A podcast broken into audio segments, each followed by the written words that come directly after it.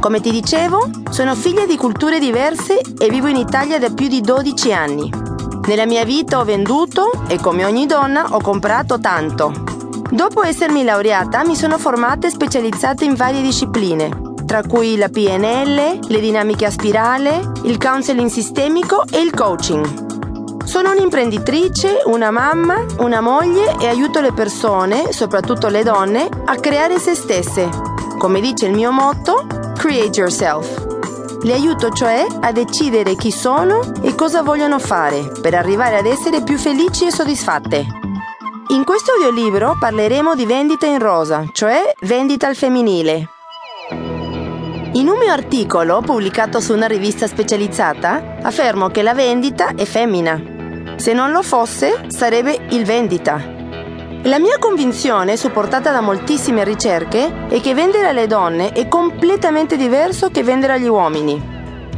Mi sentirai ripetere questi concetti diverse volte. Dopotutto a noi donne piace ripetere alcune cose e quello che mi sentirai dire più spesso sarà la parola relazione. Crea relazione, relazione, relazione.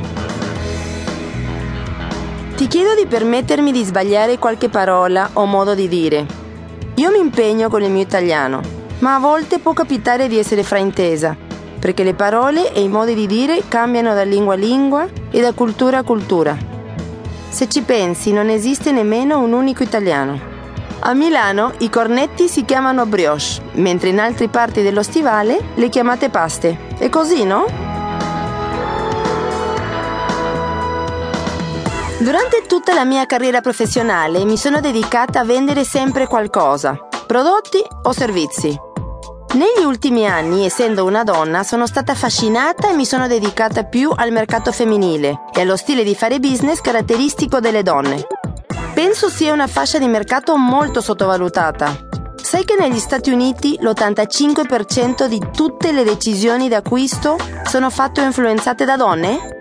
Le donne spesso condizionano molto o entrano direttamente sul processo decisionale. Ecco alcuni dati.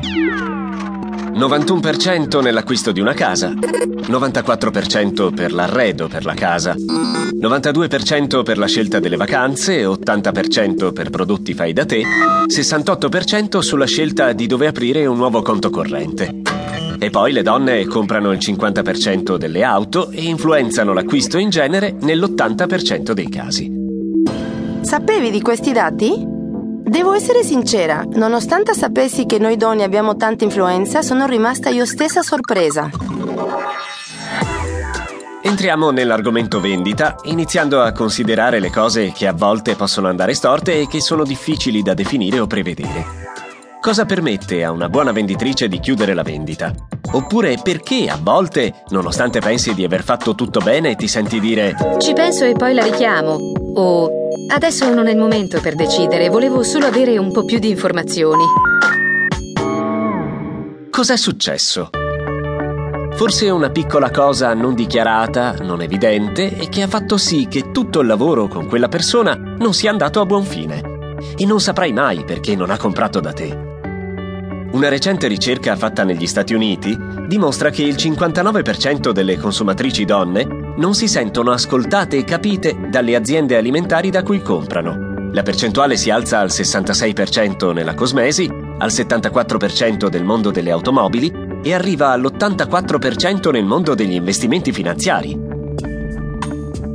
Quindi la prima cosa da riconoscere è che vendere alle donne è un processo molto delicato più di quanto si pensi.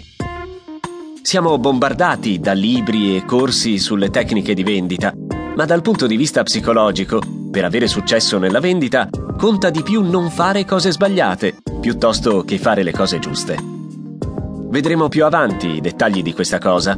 Per ora tieni a mente che un errore nella vendita con le donne fa più danno che più cose fatte bene. È come la fiducia.